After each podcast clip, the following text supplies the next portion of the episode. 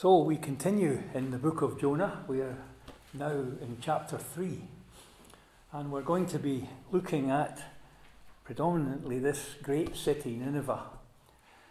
Just to very quickly recap, of course, as uh, uh, Jonah seems to, is a well known story, but it's like, like a lot of things in the scriptures, it's not until you delve deeper and think more longingly and be before the Lord about it that He opens up our minds to deeper things. And it's the same with Jonah, I think.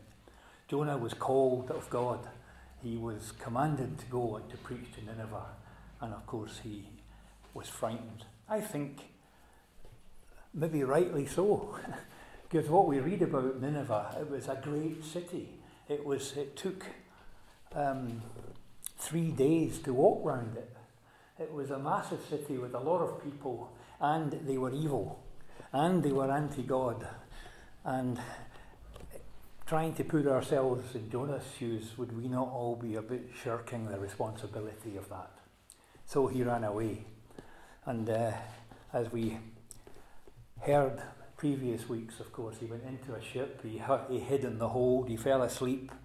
The Lord sent an experience, and I think that's probably the best way of describing it. It was an experience, not just for Jonah, but for all who read and meditate on it, that he was running away from God.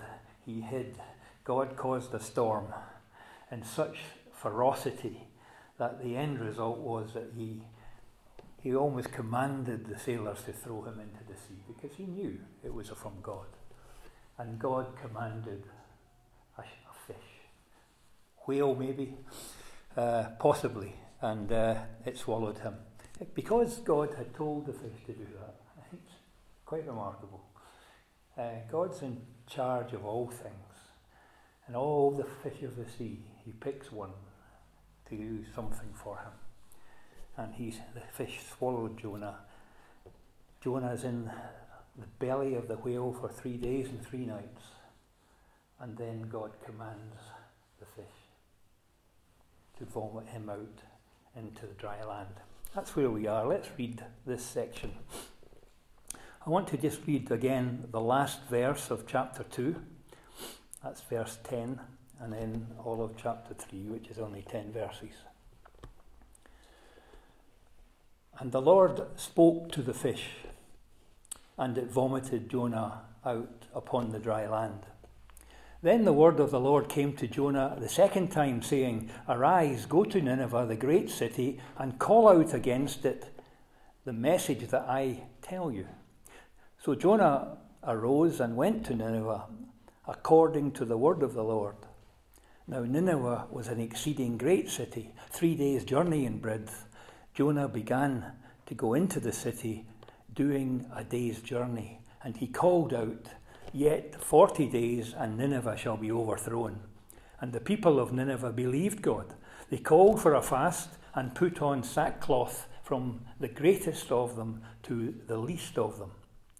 The word reached the king of Nineveh, and he arose from his throne, removed his robe, covered himself with sackcloth, and sat in ashes. And he issued a proclamation and published throughout Nineveh by the decree of the king and his nobles, let neither man nor beast, herd nor flock taste anything. Let them not feed or drink water. Let, but let man and beast be covered with sackcloth, and let them call out mightily to God. Let everyone turn from his evil way and from the violence that is in his hands. Who knows? God may turn and relent and turn from his fierce anger so that we may not perish. When God saw what they did, how they turned from their evil way, God relented of the disaster that he had said he would do to them, and he did not do it.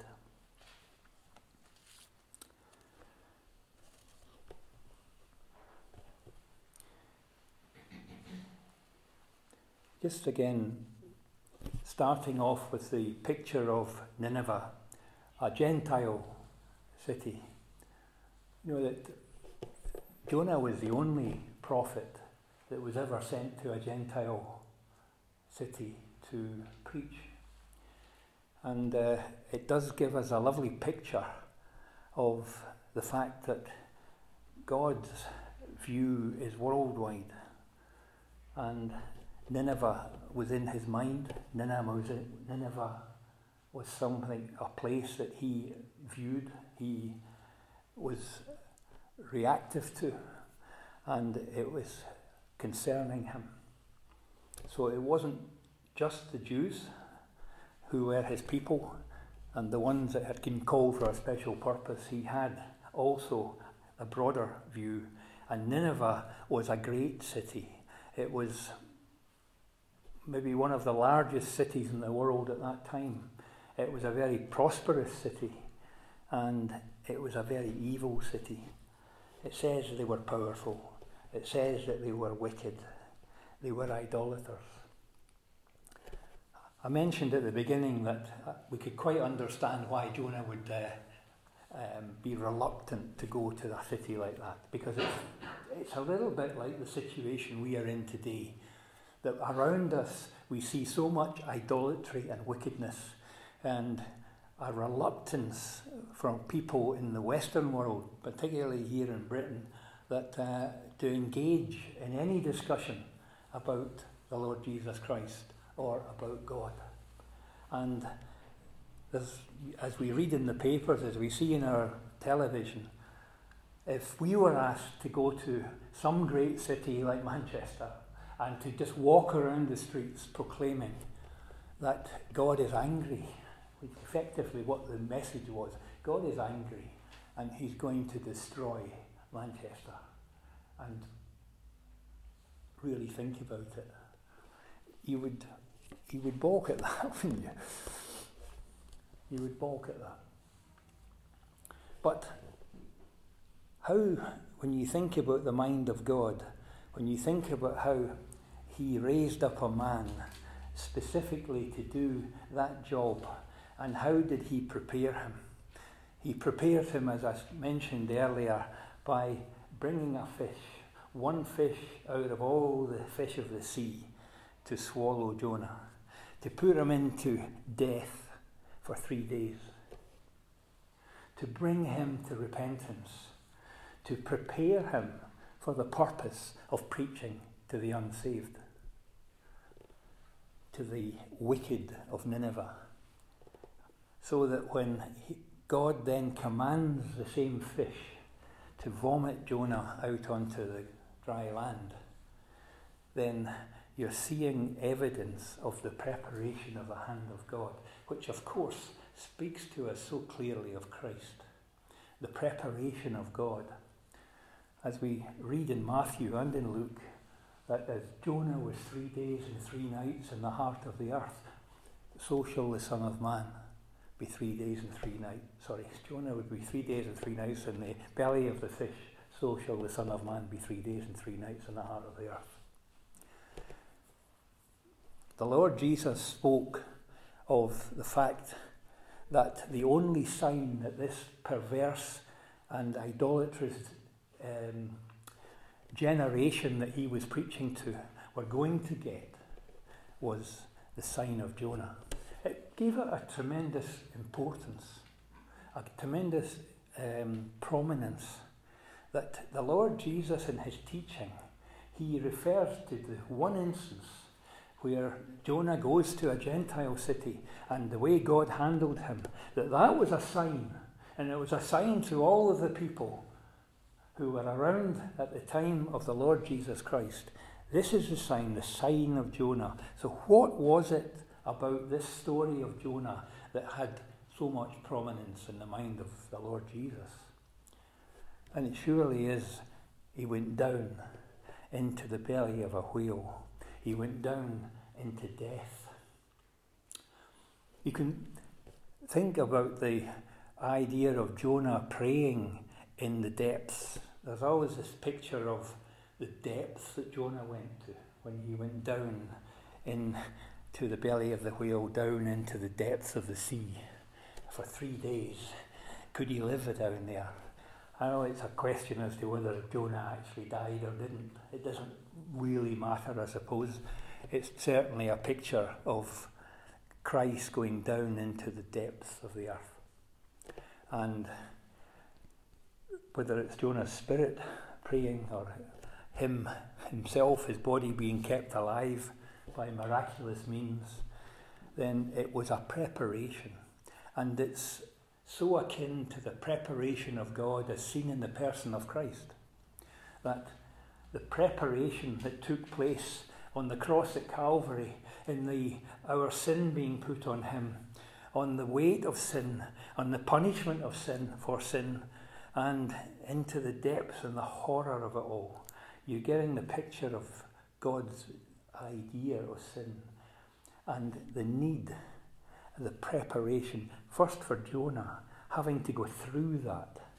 And then when he's vomited out, he's ready to do the will of God. You see that in our need to be able to die with him, to go down into the depths with Christ, to understand as best we can his agony and his suffering, and to understand the weight of the sin of the world and what God felt about it all, and then to be raised with him in newness of life. So the picture of us needing to go through that experience of Jonah in order to be, uh, in Jonah's case, vomited onto the sea and then to be prepared to be of service to God. We can only be of service to God, of course, if we are repentant of our sin and we understand what Christ went through and we acknowledge and identify with Him. So there's that lovely picture, but also of the picture of Christ who went through that. So again, the thought of Jonah being a, a shadow of Christ and the Lord coming back and preaching and the power of the resurrected Lord preaching to those that would listen. The reaction of Nineveh, of course, is remarkable because it's it's, it's almost supernatural. A city of thousands of people who are idolaters, who are sinful, evil people, who are warlike and um, aggressive to almost everyone, even the animals, uh, were repentant. I say even the animals, it just gives you the picture that the animals were to be put in sackcloth and ashes as well. You think, what's the point of that? Well, it was again an expression of just how repentant they were. That the, the, the, the whole city was repentant. What did they see? Well, there's an argument saying that if you've been three days and three nights in the belly of a whale, what would Jonah have looked like? Well, there's some um, so called experts that will tell you that when that has actually happened in the past, where people have gone into the belly of a whale for a period of time, and the acids in the belly of the whale attack the skin and bleach the skin and make it wrinkly. So, so I just wonder whether, I mean, again, it's speculation as to when Jonah gets vomited onto the sea, uh, onto the shore, and he goes into Nineveh, what did he look like? I certainly believe that the people of Nineveh would have known the experience that Jonah went through. Even if God had transformed him back to normality, even. Or they would at least have been aware of this man, because the sailors would surely have talked about it. And it would have been known, it would have got known, I'm sure.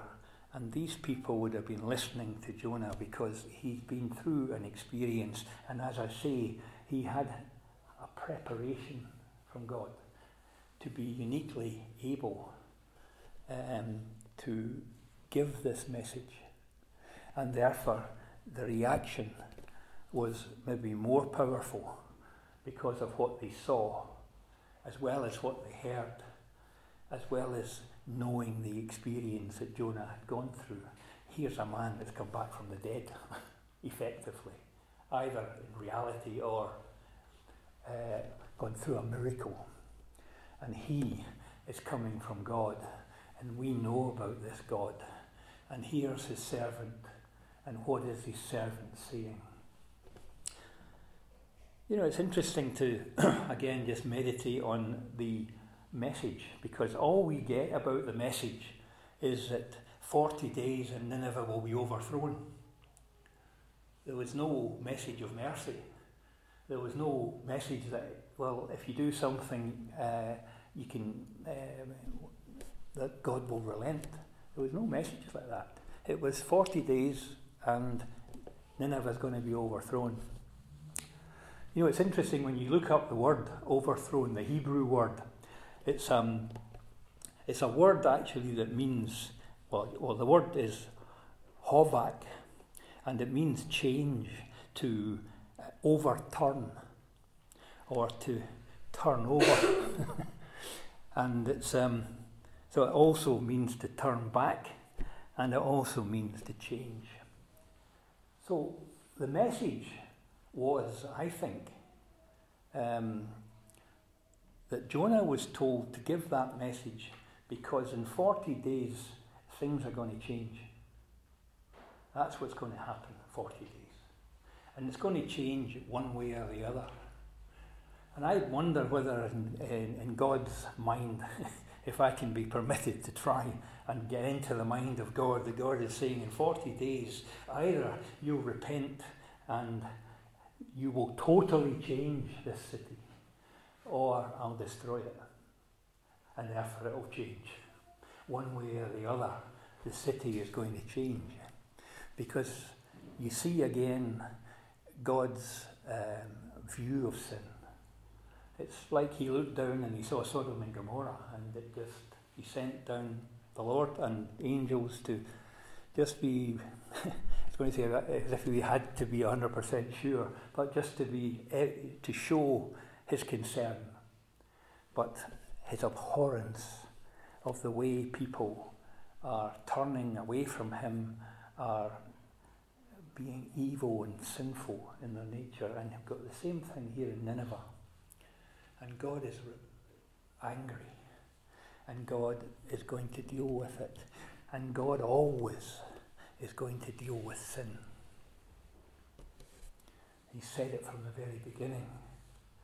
And the scriptures all teach us that in the end times, it might happen now, it might happen later, but it is going to happen. And that was what the message was to Nineveh. It's going to happen. I am not putting up with this sin anymore. You know, the, the message of the scriptures, the message from God is that I am going to overthrow sin.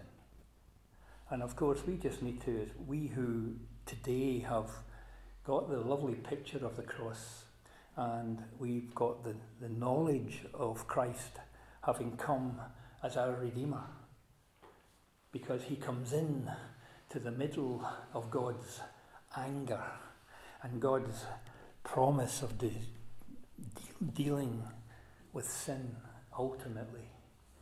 And it's as if the message really of the Word of God is we don't know when, it's not 40 days, but this world is going to be overthrown. Sin is going to be overthrown. And we need to meditate on that. That's the Word of God. That is what we should be teaching, is it not? That's the sort of the Jonah message should be to all mankind is God is going to overthrow. It's interesting, you know, that the king, the king's response to all this was that uh, in verse 9 he makes the comment, Who knows? Who knows? God may turn and relent.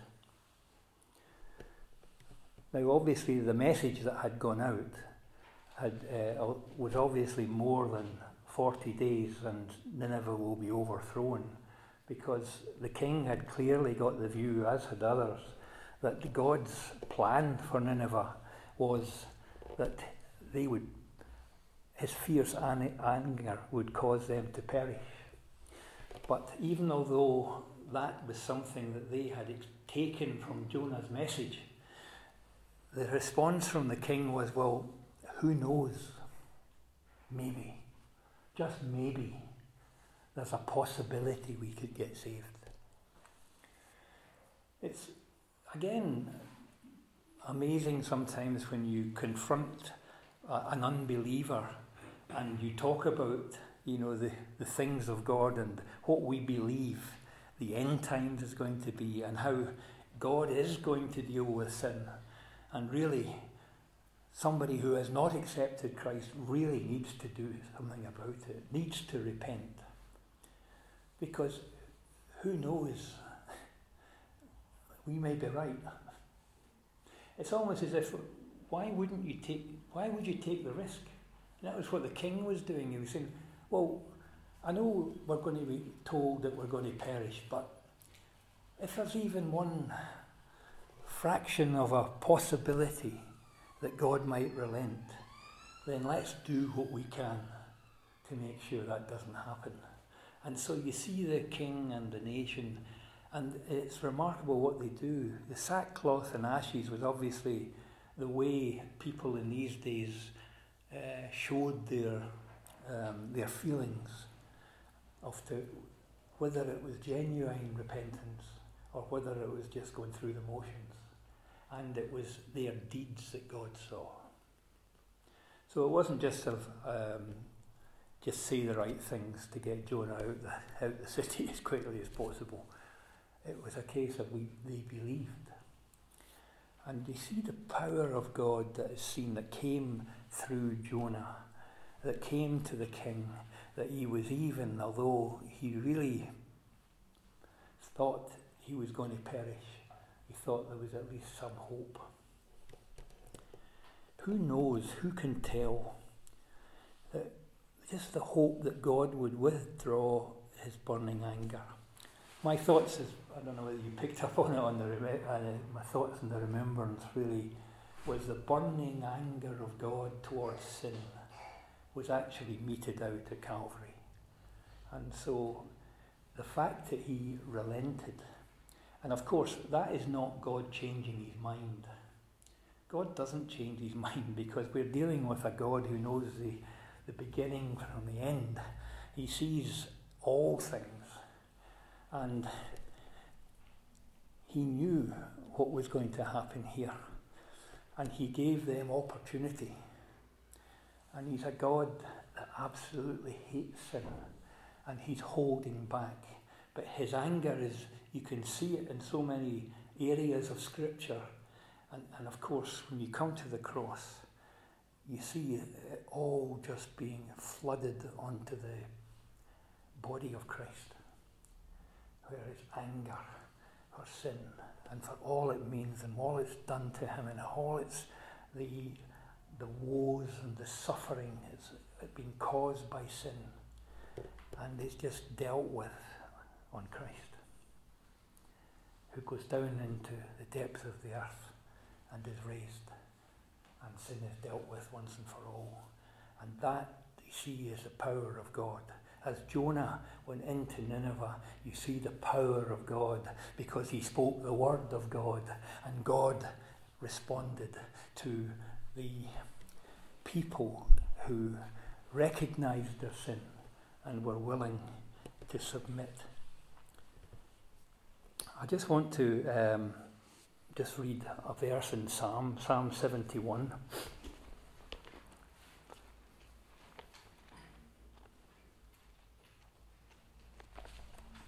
It's Psalm 71 in verse 5. just a verse that, that struck me about when I was thinking about this. For you, O Lord, are my hope, my trust, O Lord, from my youth. It was just again that that verse struck me about um, the king of Nineveh and his thought about, well, what if? You know, we don't have that today. We have the assurance of our salvation. But the king of Nineveh didn't. And he was coming before God and he was pleading for his life. He was pleading for the life of his city. And he was pleading because he recognized through the words of Jonah, through the experience of Jonah, who God was. We know who God was or God is through the experience of Jesus Christ. We know the mind of God because of what we understand and know from the Word of God that is Christ Himself. And so we are able not to be saying, well, what if? Let's take the risk. We are in full assurance who are we are repentant of our sins in the full knowledge that therefore we will have eternal life. We will have assurance of our salvation. That God has relented from his fierce anger because we can go to the cross and we can see that. That's where he did it. And he put it on Christ. So we know that that fierce anger that was promised on Nineveh, that fierce anger that is promised to those who reject Christ, we are free from that. And so you see the contrast of it. That we don't need the sackcloth and ashes, and we don't need to plead in hope. Hope being the word of hopefully, not the hope of assurance, but the hope of. Uh, what am I trying to say? The hope of possibly.